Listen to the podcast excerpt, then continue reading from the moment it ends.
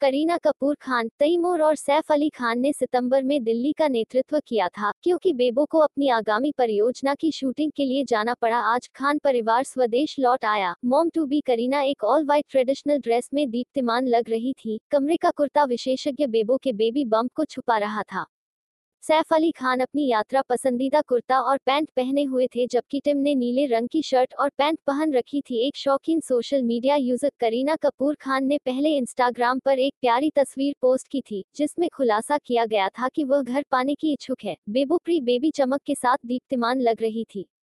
उन्होंने पोस्ट को कैप्शन दिया था, जस्ट पोर्टिंग दूर घर जाने के लिए एक्साइटेड उनके पोस्ट पर कमेंट करते हुए करिश्मा कपूर ने लिखा Riri back I miss you miss Kareena 2021 की शुरुआत में हबीबी सैफ अली खान के साथ अपने दूसरे बच्चे का स्वागत करने के लिए पूरी तरह तैयार हैं। काम के मोर्चे पर वह अगली बार करण जौहर की पीरियड ड्रामा तख्त में दिखाई देंगी।